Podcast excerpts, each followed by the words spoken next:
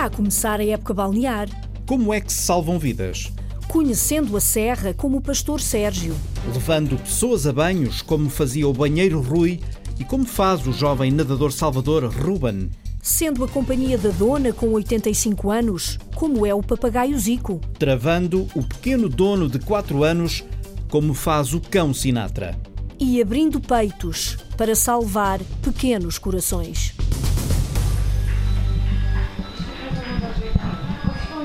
A Matilde nasceu há 18 dias.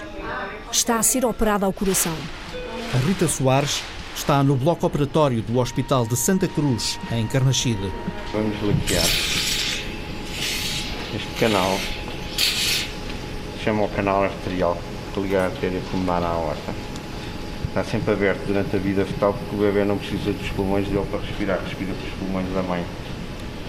Depois de nascer, tem que fazer pela vida, não é? Portanto, passa a usar os seus pulmões. E este canal, ao fim de 24, 48 horas, está fechado. No caso dela, não fechou, por isso nós estamos a fechá-lo. Matilde, 18 dias de vida.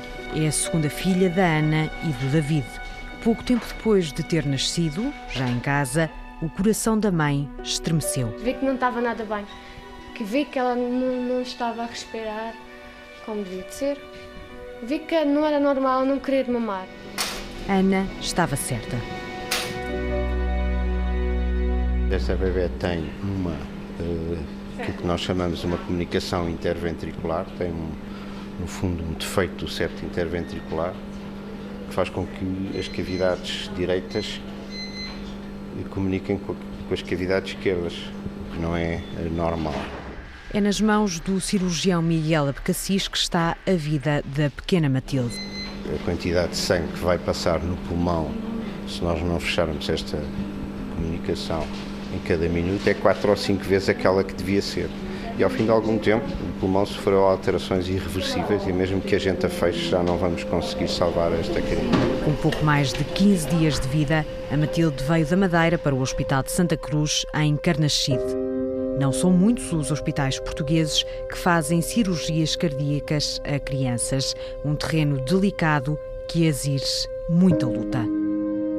Às vezes podemos sentir que estão no fio da navalha, mas uh, de um momento para o outro é sim uma vitória tão grande. Nazaré Vilhena conhece de cor muitos destes rostos. Ou não fosse a enfermeira-chefe dos cuidados intensivos da cirurgia cardiotorácica, por onde passam todas as crianças e adultos depois de serem operados. Mas voltemos para já à nossa Matilde. Parece impossível um coração tão pequenino bater com tanta força. A força de uma vida que ainda agora começou, mas que já tem tanto para contar cascola à volta da artéria pulmonar, de maneira a desviar o sangue da artéria pulmonar para a aorta. O cirurgião Miguel Abcacis refere-se ao procedimento de bending, mas a imagem de um cachecol torna-se muito mais eficaz. É como se estivéssemos a falar de um cachecol muito pequenino, mesmo à medida da artéria pulmonar da Matilde.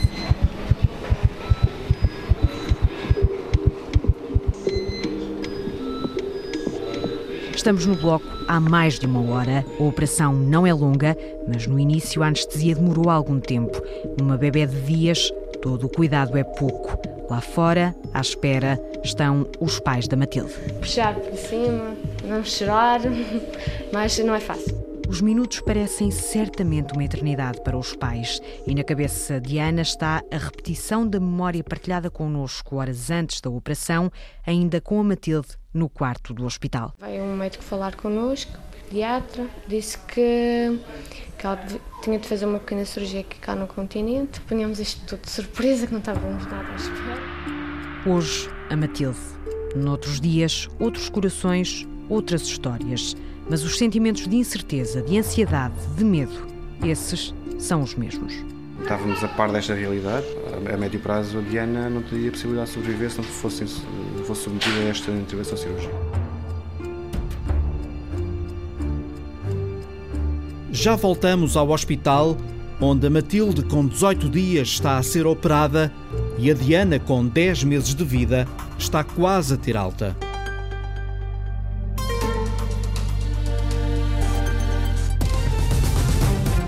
Sinatra, sinta. Sinatra? Sinatra ouve-me com atenção. Sinata, senta. Levanta a Sinata. Levanta a pata, dá cá a pata. Muito bem. Sinatra é o amigo de um menino muito especial que a Rita Fernandes nos dá a conhecer.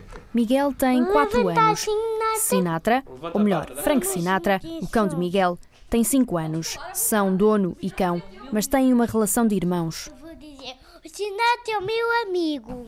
São os melhores amigos, é a amizade mais pura que pode existir. Mesmo quando o Miguel está irritado, frustrado, o Sinatra está lá. O Miguel não vai para a cama sem o Sinatra. Sinata, sim. Mafalda é a mãe de Miguel.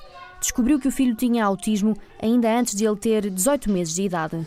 Não queria ser tocado, não queria olhar nos olhos e todas essas barreiras eram quebradas com, com o cão, porque o cão não queria minimamente saber se ele olhava nos olhos, se não, precisamente porque o Sinatra conseguia de alguma forma chegar a ele como nós não conseguíamos. Tu consegues, Sinata. Tu consegues. É o cão mais... mais Quem viu este miúdo e quem o vê agora, Sinatra é um cão de assistência, cães que acompanham pessoas com deficiências, incapacidades e que são verdadeiros salva-vidas. Rui Elvas é o presidente da Associação Portuguesa de Cães de Assistência e também é treinador. Lego. E a escola, está boa? Não tens estado doente? Nada? Nunca mais foste ao hospital? Desde logo, os pais de Miguel perceberam que o Sinatra era essencial no processo de evolução do filho e tinha de o acompanhar para onde quer que ele fosse. Os estímulos sociais e sensoriais podem ser demasiado para eles se conterem e controlarem. Pode até ter algum comportamento hum, repetitivo, que era o que o Miguel tinha muito. Se quiséssemos levar o Miguel a um hospital, se fosse necessário, essa observação era complicadíssima.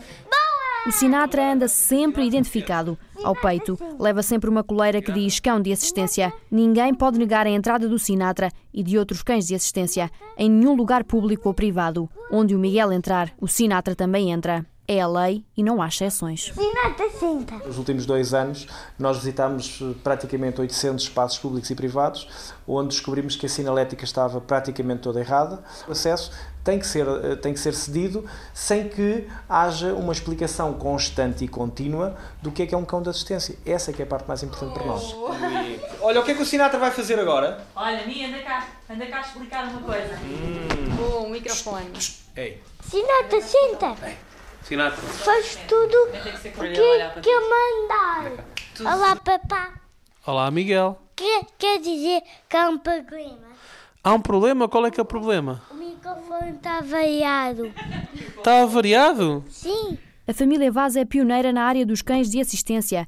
Miguel é a única criança em Portugal acompanhada por um cão deste tipo. E foram eles que desbravaram muito do terreno, todos os sítios onde foram e que o Sinatra foi um dos primeiros, se não o primeiro cão a, a se ter um espaço eh, hospitalar e quem vier agora para a frente não vai passar nem nada que se pareça com o que, com o que esta família passou. Mas o treino do Sinatra é diferente do treino de todos os outros cães de assistência. O treino do Sinatra funciona como eh, a chamada desobediência adquirida, ou seja, o Sinatra obedece ao adulto que está presente, no caso hum, a mãe ou o pai. As crianças, crianças e adultos com autismo estão num mundo próprio e por vezes não têm tanta noção do perigo, porque se o Miguel estiver com a mão ah, na trela e se agarrar no Sinatra quiser fugir, o Sinatra para. Todos os cães podem ser transformados em cães de assistência, mas há características a terem atenção. Eu, se tiver uma pessoa com mobilidade reduzida, eu preciso de um cão que tenha um porte maior, porque se for necessário ajudar uma pessoa com mobilidade reduzida a subir por uma cadeira de rodas, a empurrar a cadeira de rodas, a carregar um saco de compras, terá que ser um cão com um porte maior. Quando é um cão para fazer acompanhamento a uma criança, a um adulto, a um adolescente diabético, nós precisamos de um cão que tenha um bom faro, que ele vai identificar odores. Esse cão tem que trabalhar independentemente daquilo que está à sua volta. O Sinatra é o meu cão. Não, o Sinatra é o meu quê? Eu vou... eu- Nós temos um cão, um cão eh, de alerta diabético que estava numa sala de aulas com uma criança. E ela está na- na- numa sala de aulas com 17 meninos. 17. Duas auxiliares e uma professora. A criança estava de costas numa das, das- do, do fundo da sala, de costas para, para os outros meninos. E o, o cão tinha vindo à rua para fazer as necessidades com uma das auxiliares. Quando o cão entra, vai disparado para para a menina e começa a ladrar. A menina estava a entrar em coma. E toda a gente na sala e ninguém viu. Ninguém. Ela morria ali. Estamos a falar mesmo de vida e de morte. Não é tanto como às vezes as pessoas pensam que isto é um cão de terapia. Isto não tem nada a ver com um cão de terapia. Isto é um cão muito mais à frente. Os cães de assistência passam por um treino intensivo em várias situações. Restaurantes, centros comerciais, cinemas, teatros. São 300 horas de treino só em espaço público. A grande questão continua a ser combater a ideia de que só as pessoas com deficiências visuais são acompanhadas por cães de assistência. Às vezes os donos pensavam que era por uma questão de, de favor, que deixavam entrar ou que não iam deixar entrar. Daqui a uns meses, nas próximas férias de verão da família, vai haver mais um passageiro no avião, o Sinatra, e vai sentado mesmo ao lado de Miguel. O autismo não é uma doença, é uma característica dele e também não é uma limitação, uma característica que vai ter que se trabalhar toda a vida, principalmente na parte social. Foi aí que o Sinatra ajudou. É, é uma amizade que é mesmo daquelas de história. Olha, hoje vou levar o Sinatra, posso? Não? Porque ele disse que ia ir lá para casa comigo. Posso? Posso ir levar um dia? Oh, que chatice. That's life. That's life. That's what all the people say. You're riding high in April, shot down in May. But I know I'm gonna change that tune. When I'm back on top, back on top in June. I said that's life. That's life. Lembra-se da Dona Claudina? Fomos conhecê-la quando falámos sobre o envelhecimento há dois meses. E ela, na altura, contou-nos do papagaio. Quando ele me vê vestida com, com, com o casaco e com os sapatos, a coisa, começa a olhar, a minar, a minar, a minar, e diz ele assim: a Dina vai à rua, a Dina vai à rua, vai à papa para o menino, até logo, até logo, até logo. Até logo não, Dona Claudina. A repórter Sandra Henriques vai já voltar a bater-lhe à porta para conhecer o seu menino. Olá, verdade. Olá, Sra. Olá, Doutora, está boa? Então, É muito então. obrigada. Olá, olá. Entramos em casa de Claudina Guerreiro com as técnicas da Junta de Freguesia do Arieiro para conhecermos o papagaio Zico. É neste apartamento de Lisboa que a mulher de 85 anos vive sozinha. Sozinha não. Dina, ou Dininha para os amigos, vive com o Zico. Foi há 18 anos que o papagaio cinzento claro, de cauda vermelha, entrou na vida desta mulher. Foi uma prenda do irmão que vivia em Luanda. Fui ao aeroporto esperá-lo e ele, quando ele vem, trazia um papagaio pequenino, que ele era pequenino, nem, nem, nem falava, nem assobiava, nem nada, nem dizia nada. Meteu aqui no, no, no bolso do, do, do casaco e enfiou-lhe a, a cabecinha ali e passou assim. E ele vinha, como era uma pessoa muito tímida, muito, muito coisa, porque esteve lá há 50 anos, nunca lá, nunca trouxe um tostão para cá. Na altura, já viúva e a viver sozinha, não achou graça à prenda. E eu disse assim: Olha, ainda me traz o Jacó, ainda mais trabalho que ainda me bens trazer, mas afinal hoje é a minha companhia. O Jacó era, Era ele. Ah, que é um papagaio. É o papagaio. Mas tem ali o chiquinho dele, tudo feito. Ali, qu- quanto custou e quantos dólares custou aquilo tudo. Ele comprou lá. E o nome de Zico? Quem deu? Foi a minha irmã, foi a uma irmã que eu tinha e o meu cunhado que o batizaram, que eram os padrinhos dele, então puseram o nome de Zico, que era um jogador do Brasil. Com o tempo, acabou por se afeiçoar ao papagaio que todos os dias lhe faz companhia. Logo de manhã, começa, às sete da manhã, começamos logo, ó Dininha, ó Dininha, vamos beber o leitinho. Anda, anda cá, anda cá.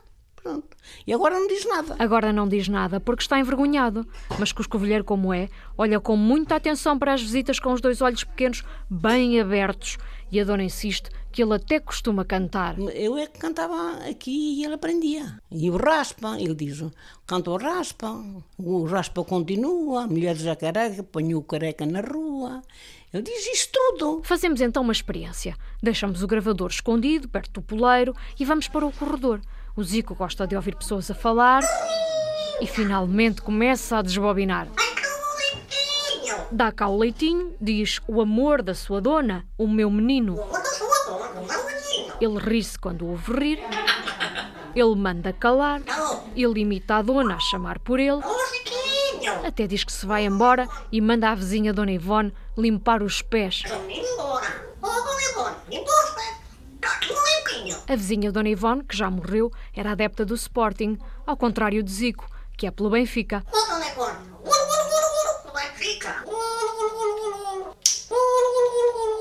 Depois de tanto tagarelar, o papagaio canta finalmente o raspa. Raspo, raspo, raspo, raspo, raspo, é raspo, raspo, raspo, raspo, ponho raspo, raspo,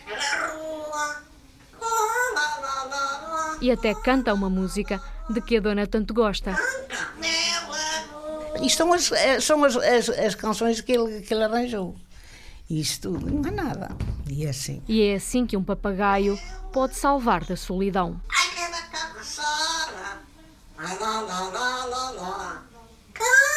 Ai, quem me dera te abraçar agora. Lá, lá, lá, lá, lá, lá, lá, lá, lá.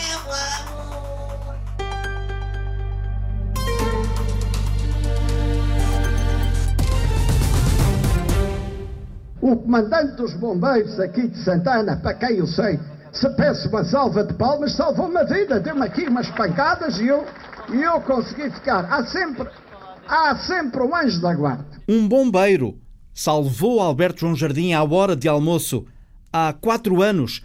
Não foi, Paulo Anastácio? 12 de julho de 2012. A data marca a vida de José António Freitas, comandante dos Bombeiros Voluntários de Santana e então presidente da Casa do Povo daquele conselho conhecido pelas Casinhas de Colmo. No Colmo, restaurante do centro da cidade, norte da Ilha Plantada, Alberto João Jardim almoçava com várias entidades antes de discursar no encerramento das 48 horas a bailar. Jardim, que ainda era presidente do governo regional, comia um bife com ovo e batatas fritas. Eu apercebi-me que ele estava a comer e sempre a falar. E há uma altura que realmente apercebi-me que ele estava aflito. Jardim levantou-se e começou a deambular aflito dentro do restaurante, naquilo que os presentes julgaram ser um ataque cardíaco. Mas a experiência e formação de José António Freitas fizeram toda a diferença. Tempos antes, o comandante almoçava no mesmo restaurante quando uma senhora se engasgou com um bocado de pele de bacalhau. O bombeiro deixou a senhora à rasca das costelas, mas fez o que tinha de ser feito. Ela, essa senhora fica muito agradecida e, e quando passa por mim diz-me, olha, o meu salvador. José António Freitas voltava agora a vestir a capa de super-herói ao perceber que Alberto João Jardim se tinha engasgado. Procedi uma compressão na boca do estômago, que é o meliche, fiz-lhe a primeira compressão e não reagiu, então fiz uma mais forte e aí ele acabou por uh, conseguir respirar e pediu água e dei-lhe água. Enfim, ele agradeceu-me dessa atitude, da intervenção que eu lhe fiz, uh, que realmente nunca se viu tão aflito uh, por falta de respiração como, como esta, porque realmente se eu não fizesse a intervenção não sabia o que é que poderia acontecer. O final poderia ter sido trágico, e isso fez com que nas redes sociais muitos associassem essa quase tragédia ao desfecho de outras lideranças políticas duradouras e que, por via disso, foram conquistando admiradores, mas também inimigos. Comparar a queda da cadeira de Salazar ao engasganço quase fatal de Jardim foi das brincadeiras, chamemos-lhe assim, mais lidas na rede, principalmente nos comentários às notícias publicadas e nem alguns opositores do ex-presidente do governo da Madeira conseguiram evitar algumas graçolas quando se cruzaram com José António Freitas. Ah, você não devia de interferir, devia da Chalma, são situações que fosse, fosse quem fosse. Neste caso, eu estava lá presente que era o presidente do governo, mas se fosse outra pessoa também fazia a intervenção. Mesmo assim, José António Freitas foi o único a conseguir aquilo com que alguns terão sonhado várias vezes principalmente os que foram ganhando um certo ódio de estimação a Jardim. Muita gente, muitas pessoas às vezes dizem-me pá, o comandante, foste o único que conseguiste dar umas pancadas no Alberto João. A verdade é que Alberto João Jardim agradeceu a intervenção musculada de José António Freitas e até ao final do último mandato à frente dos destinos da região autónoma fez questão de lembrar publicamente o 12 de julho de 2012, o dia em que um bombeiro lhe salvou a vida. Ai, se não fosse eu, isso tenho a certeza que outro dia eles não davam com eles. Ou outro dia estão mortos. Então como foi isso, pastor Sérgio? Andou a salvar gente perdida na serra? Conte lá ao repórter Nuno Amaral. Sérgio Alves conhece bem a serra. A serra conheço, também conheço. Estão lá todos os dias. Anda por lá todos os dias com mais de 200 cabras há muitos anos. Ui, já desde, desde pequeno. Foi sempre aí. Desde pequeno, sempre por aí, por ali, nas escarpas, nos desfiladeiros, nos precipícios da Serra do Alvão, em Trás-os-Montes. É o meu filho e grandes aflições que nós tivemos naquela noite. Já ouvimos a mãe daqui a pouco. É, é, graças a Deus, é o herói. É. Um herói na pequena aldeia nesta varanda de granito na Serra do Alvão. Estamos na aldeia de Verzigueto. Em Verzigueto, Mondem de Basto, o pastor Sérgio Alves recorda aquela noite fria e chuvosa de dezembro de 2009. Oh, aconteceu, aconteceu que estava em casa, ou das, das 11 horas ou 10 e 11 horas da noite, e bateu uma janela à porta que estavam dois militares presos nas fisgas. E eu só ia lá ajudá-los a descobrir. E... Pediram-lhe ajuda. Dois militares, instrutores dos comandos do Exército, resvalaram pelas fisgas do Ermelo. É pedras, aquilo é, é uma, uma, escalada de pedras, aquilo é, é, é, é, muito difícil. Caíram, desapareceram pelo meio da escalada de pedras das fisgas. Fazer lá provas, ou que era para ir lá para o Afeganistão ou para lá. E pronto, ir lá ficar preso boa noite, aquilo é muito difícil, boa noite ias depois já não terminaram o caminho para sair. Iam para o Afeganistão, desapareceram e chovia pela madrugada fora. Perguntei-lhe mais ou menos de onde é que eles estavam, pronto, é, para onde é que eles tinham descido. E pronto, fui lá ver, e aquele sítio não estava lá, disse, não, nesta parte não estou. Depois eh, tornei a perguntar a segunda vez, melhor de onde é que. Pronto, mas ele informar, depois me informar melhor. Eu disse, pronto, então, se, se, então estou mais para aquele lado. Vamos procurar o onde daquela parte.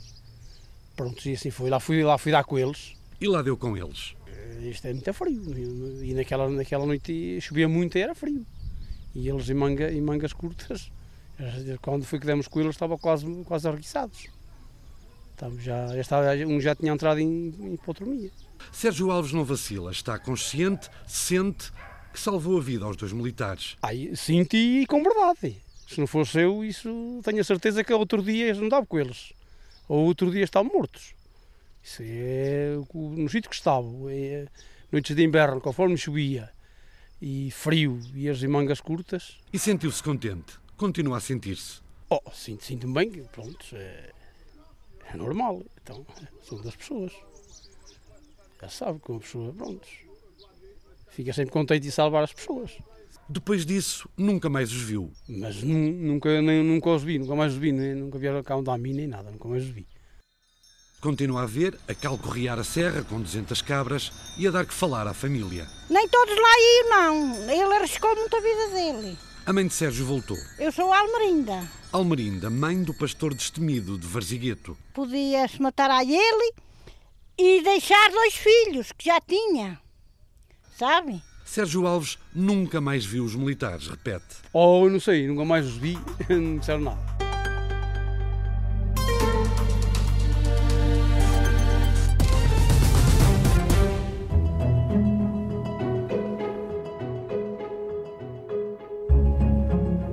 Como estará a correr a operação ao coração da Matilde, apenas com 18 dias de vida?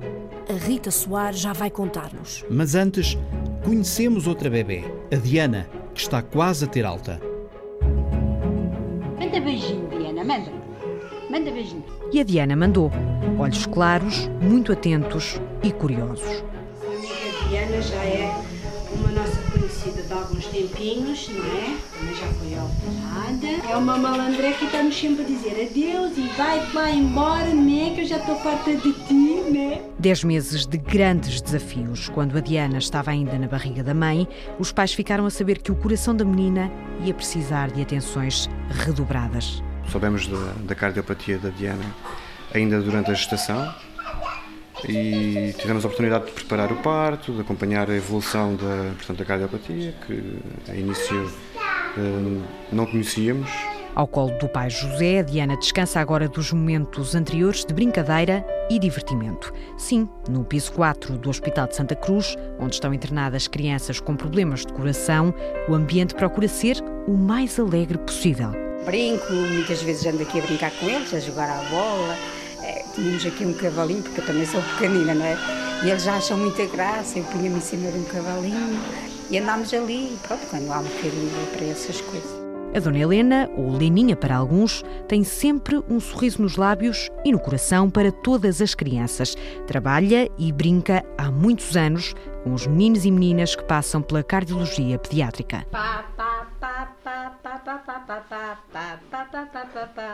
É a enfermeira Cristina Branco Santos, responsável pelos serviços de enfermagem no internamento da cirurgia cardiotorácica para adultos e crianças, que nos faz uma visita guiada ao piso 4.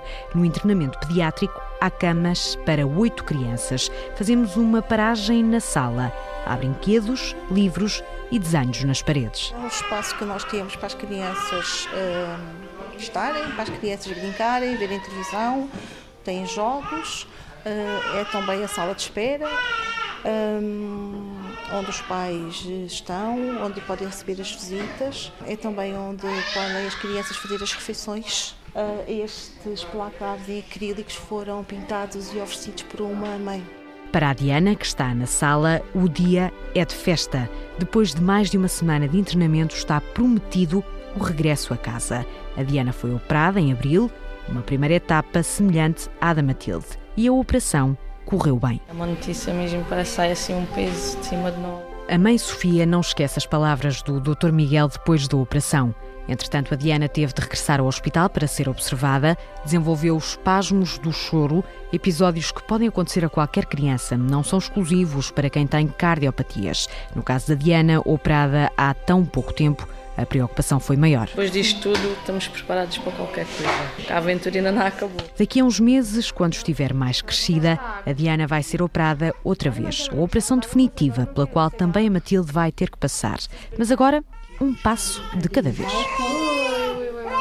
Tem que ser, tens de tomar banho. Ana coloca a voz firme. A Matilde tem que tomar banho. Tenta não pensar que dali umas horas a bebê vai estar no bloco. Como se isso fosse possível. Às vezes penso, meu Deus, estou preocupada que a minha filha está com febre, com uma, com uma constipaçãozita ou ali com qualquer coisa, quando eu tenho crianças que realmente muito mais graves. Eu devo dizer que aqui as mães são umas grandes mães.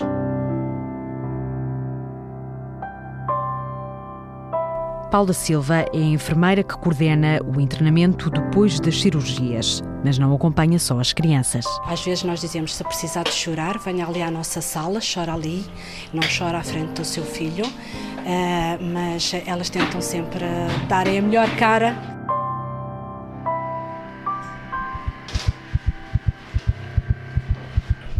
A mãe e o pai da Matilde mal podem esperar por esse momento, o momento em que vão dar o melhor sorriso à Matilde.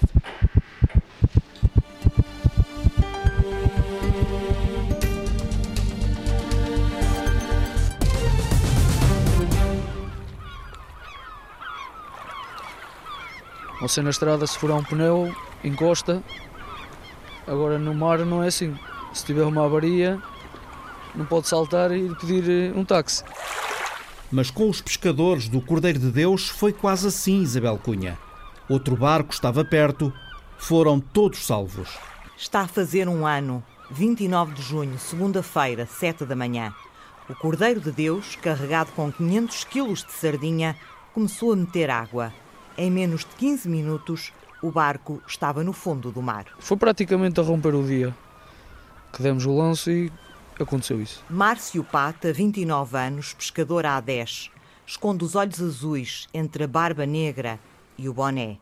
Fala com o semblante fechado, porque doloroso há de ser recordar para o microfone aquela manhã de nevoeiro em que ele e os outros cinco tripulantes do Cordeiro de Deus, todos familiares, podiam ter morrido a duas milhas da costa de Aveiro. Num dia de nevoeiro, no mar, o barco no fundo, não havia radares, nada que nos conseguisse apanhar era pura sorte alguém nos encontrar. Mesmo que desse por nossa falta, era muito difícil. Com o nevoeiro que estava, não, não acredito que cons conseguisse encontrar. Quis a sorte ou o destino que o Duas Aninhas, a traineira de João Filipe, navegasse por ali. Eles vinham a navegar, estava muito nevoeiro e eu vinha atrás deles. Eles foram para fora, depois vieram mais para a terra e eu fui sempre atrás deles.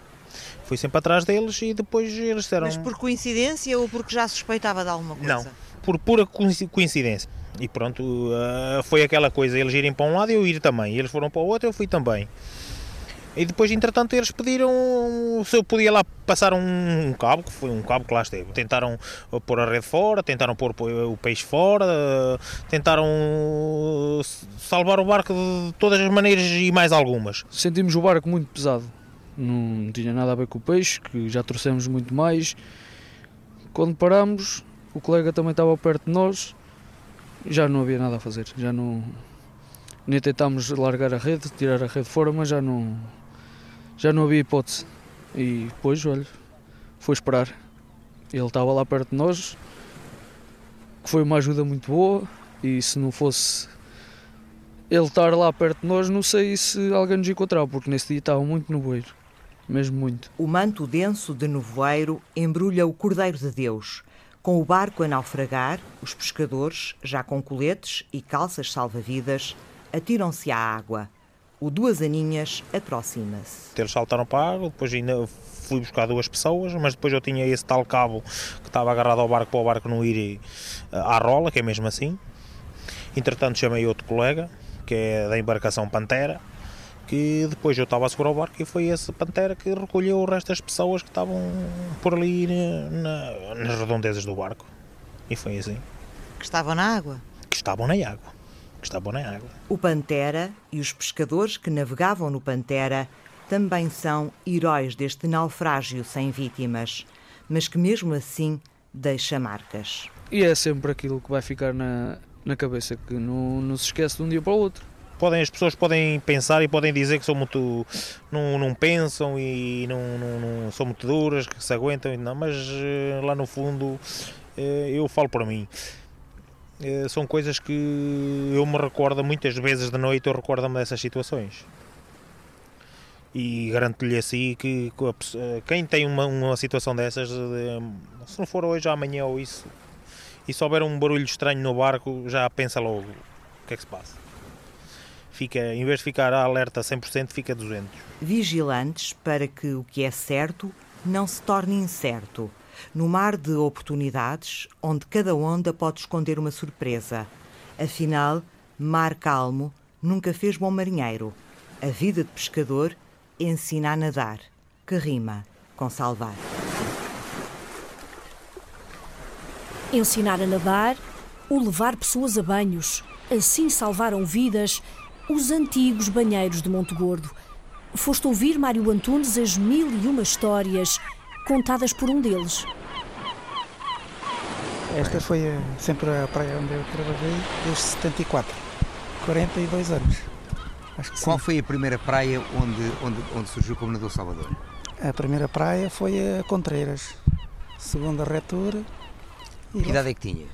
Eu tinha 18 anos. Rui Justo nasceu em Monte Gordo, lá bem no meio do casario antigo, que hoje, tapado pelos prédios da Marginal, já não se vê da praia. Onde eu nasci, pois eu não tinha casa. Tive que ser eu para fazer casa para meus pais, fazendo com adobos, um triângulo com cimento, cimento não era cal, e, e com, com quilhas, caixas de conquilhas, não havia brita, não havia nada. Olha, aí saíram dois adobos. Assim começámos a fazer já a casa para os meus pais aí e morámos. Morámos numa barraca de junto e logo fomos para, para essa casa. A verdade é que em casa Rui passava pouco tempo. Quem o queria ver era na praia. Foi por isso com naturalidade que aos 18 anos vestiu a t-shirt branca e o calção encarnado e fez-se banheiro. E assim começou uma vida a ensinar miúdos a nadar. Vimos um dia 12 horas quase ali dentro d'água sempre seguidas com eles. Vinham-lhe pedir? Por vezes vinham pedir. Era... Mas mesmo adultos? Adultos também, claro. Como é que era? Como é que lhe vinham pedir? Senhoras uh, uh... não tão destapadas como hoje? Se o banheiro era banheiro, estava o banheiro. Era o senhor banheiro? Era, pode-me levar, pode, pode levar a dar um banho? dar um banho, ou o meu marido que não pode, não tem agilidade para entrar dentro d'água. E lá ia. Às vezes, com um ou outro marido mais ciumento, as coisas não corriam bem para o lado do justo. Eu estava muito bem a vigiar e vejo um senhor estar a arrastar uma senhora vestida. A senhora assim cai dentro d'água, dei-lhe o badagaio e pô, desmaiou. Eu arranco a fugir, dou um empurrão ao senhor, não sabia quem era, e trago a senhora e ponho em posição de dar-lhe a respiração artificial. Entretanto, depois o danado, o homem veio para trás, para a frente, que ainda devia estar a fazer aquilo à mulher, que a mulher era dele e não a minha. A senhora já estava desmaiada, a gente, como tinha um minuto para salvar a vida, depois tive que dar à senhora. Olha, aqui foi um pandemónio. E quando chegavam à praia de Monte Gordo, as excursões com gente da Serra Algarvia ou da planície alentejana, o banheiro Rui não tinha nem mãos nem boca a medir. Uma vez, depois, o meu sogro chamou para vir a passar um tiqué e me descuidei um, um minuto ou dois. De nada vejo ali uma reunião de, delas todas vestidas. Sinceramente, quando elas juntavam, pois juntava tudo a reinar e era a malta da excursão. Pessoas de, pronto, que não tinham fato bem naquele tempo e davam bem com, com a chaia, com os chaiotes. E essas pessoas vinham daqui da, da serra daqui vinham, de... Vinham aqui de Serpa, Beja, Mértola. Vinham muito, cheguei a ter 35 excursões aqui em frente. 35. Vinham de autocarro? Vinham de autocarro. E, e, e, obviamente queriam entrar na água assim? Ah, entravam logo de manhã, pois quantas vezes tive que logo pôr logo em a boca Claro, a dar a respiração artificial, que eles mal bebiam o, o vinho e o, o presunto, dava logo o badagaio. A vida de banheiro é hoje uma feliz memória. Rui Justo dedica-se a um quiosque na praia e a um barco de pesca. Tenho aqui o barco, que é a Virgem do Mar. E a Virgem do Mar andou hoje ao... O choque, sim, choque e um bocadinho linguado. Sim, agora temos que limpar as redes e preparar para amanhã. Rui garante que se for preciso e andar por ali pela praia que é dele, ainda dá uma ajuda aos nadadores salvadores, os que têm agora idade para serem filhos ou netos. E também continua pronto a fazer o que sempre fez, a ensinar os mais pequenos a nadar, como em tempos ensinou aos pais. Miúdos, já estão miúdos, no Nero, meu aluno de natação, Marta Atalaia, minha aluna de natação. Voltam cada ano para ano esta praia? Já, já vêm pais, já vêm agora ver os filhos e, e, vão vindo todos, porque aqui este cantinho é, o, é onde é que eles se sentem-se bem. Damos segurança e respeito e é isso que a gente precisa. Hoje, os nadadores salvadores são formados para dar a alegria de ir a banhos a quem não consegue sozinho. O Mário Antunes está agora numa dessas praias especiais. Uma longa passadeira em material plástico cobre praticamente todo o areal. Chega quase à água e é um dos sinais de que estamos numa praia designada acessível. Passadeira quase até à água, fica a 10 metros de água depois temos um buggyzinho, é um, é um carrinho de três rodas e tem rodas próprias para andar na areia. Tem os flutuadores laterais e o da frente que não deixa o carro ir ao fundo. Antigamente o carro ia ao fundo. Felizmente nós temos o carrinho que funciona o ano todo. Qualquer nadador Salvador pode fazer isso, mas eh, se houver uma pessoa com as próprias funções para isso, melhor ainda, porque há certas incapacidades motoras que é mais difícil. Há pessoas são paraplégicas, mas há outras que têm, o, paralisação do corpo todo e aí já envolve algum tipo de formação. Ruben Calvinho é nadador salvador e concessionário na única praia acessível de Monte Gordo. Vamos encontrá-lo numa pausa para o café, num local não muito longe do histórico Hotel Vasco da Gama. É lá que tem a concessão, com as camas, os toldos, mas também o material necessário a tornar uma praia mais acessível. E afinal, Ruben, isso é o quê? Para quem não sabe, uma praia acessível é basicamente onde tem melhor acesso para as pessoas com deficiências ou, ou incapacidades motoras virem à praia e ter essa hipótese, que é uma coisa incrível, mesmo para, para quem não, não entende, se pensar um bocadinho, as pessoas também, todas, todas as pessoas têm direito a vir à praia e apanhar um bocadinho de sol também. E pronto, e é ter uma ajuda. A praia acessível, ao fim e ao cabo, é ter alguém que ajuda as pessoas a deslocar-se à água e tomar banho e, e ao transporte e etc. Ruben sabe que a imagem do nadador salvador está mais associada a isso mesmo, um potencial salvador se alguma coisa correr mal dentro de água. Mas há um outro lado na atividade destes homens e mulheres que os toca de forma indelével. É incrível, eh, nós próprios ficamos basicamente arrepiados quando vemos aquela cara de felicidade nas próprias crianças, quando têm a possibilidade de mexer na areia, mexer na água e ter a mesma oportunidade que as outras crianças é uma coisa incrível. E quando essas pessoas nos agradecem, então não há, não há, não há maneira, é inexplicável a cara e a, e a satisfação da pessoa que a, felicidade transmite-nos ao mostrar aquela felicidade da, da, oportunidade que a gente dá à pessoa ir à água. Não há nada que pague a gente poder ajudar a esse tipo de pessoas. E, e, e pronto, e é, é, isto é uma coisa que não, não, não, se explica. Oficialmente a Praia Acessível de Monte Gordo abre a 1 de junho, mas o Ruben garante que até lá ninguém que precise de ajuda fica sem ir ao banho. Há pessoas, há pessoas que nem vêm nos, nos dias que a praia está aberta, né? porque nem todas as pessoas têm férias na mesma ocasião. Há pessoas que vêm antes, há pessoas que vêm depois. Felizmente nós temos um carrinho que funciona o ano todo. Portanto, se aparecer alguém antes do dia 1... Sim, assim a gente ajuda. Nós ajudamos aqui. A gente também é, é tal questão de não haver preço nem, nem má vontade. Isto é, a gente ajuda por gosto, não é? Não fica nada demais, não é?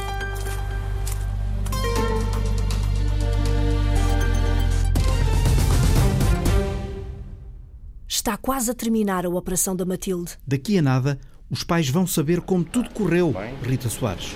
Parece estar tudo bem. O Dr. Miguel para, observa o coração da Matilde, as artérias, tudo ao pormenor. Muitos anos de experiência, mas sempre o mesmo cuidado. A equipa prepara-se para o final da operação. Pode-se ligar aos pais? Pode ligar aos pais e dizer que estamos basicamente. A Ana e o David estão perto de rever a filha. Nas horas que se seguem, a Matilde vai precisar de um acompanhamento muito próximo. Agora ainda está eh, ventilada e nas próximas horas requer cuidados altamente diferenciados e, portanto, vai para uma unidade de cuidados intensivos depois de ter alta e terá um follow-up muito apostado por parte da cardiologia pediátrica para percebermos qual é a altura ideal para fazer a correção definitiva. Os cuidados intensivos. O nome assusta, mas aqui no Hospital de Santa Cruz tenta-se que seja um pouco diferente. É uma sala com muita luz, simboliza aquela sala, simboliza o fundo do mar onde tem os tesouros, onde tem uh, peixes, onde tem o, o, o escafandrista, para a criança se sentir, não sentir aquele, aquele o ambiente pesado de um, de, um, de um, hospital e de uma unidade de cuidados intensivos. A enfermeira Nazaré Vilhena, tal como a enfermeira Maria Manuel, lida com a intensidade destes cuidados há muito tempo. É precisamente a enfermeira Maria Manuel, ou Mané, como é carinhosamente tratada, que recebe a Matilde já ao cair da noite. Depois de exames diversos e de um raio-x, a campainha toca. Ana e David entram na sala de cuidados intensivos e só têm olhos para a Matilde. Mal podem falar, apenas ver e ver com os olhos do coração.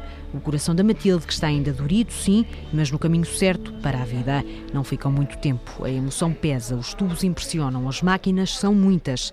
É quase sempre assim, não é, enfermeira Mané? Eu acho que aquilo é tão assustador. Eu também tenho filhos e a gente quer queira, quer não, transfere.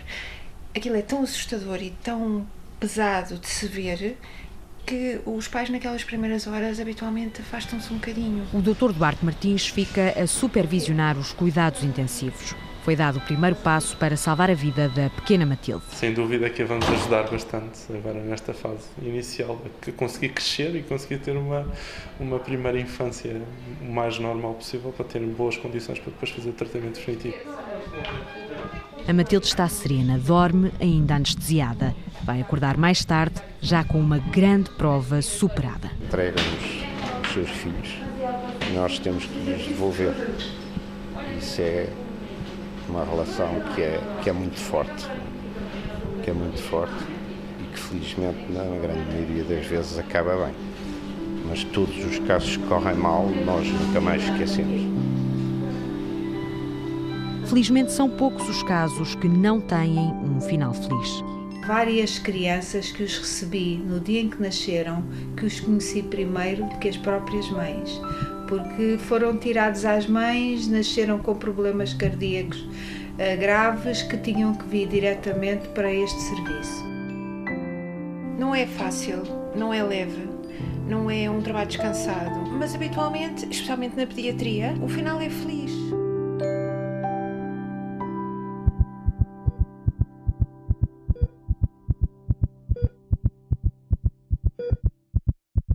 Produção de Rita Colasso e Sandra Henriques.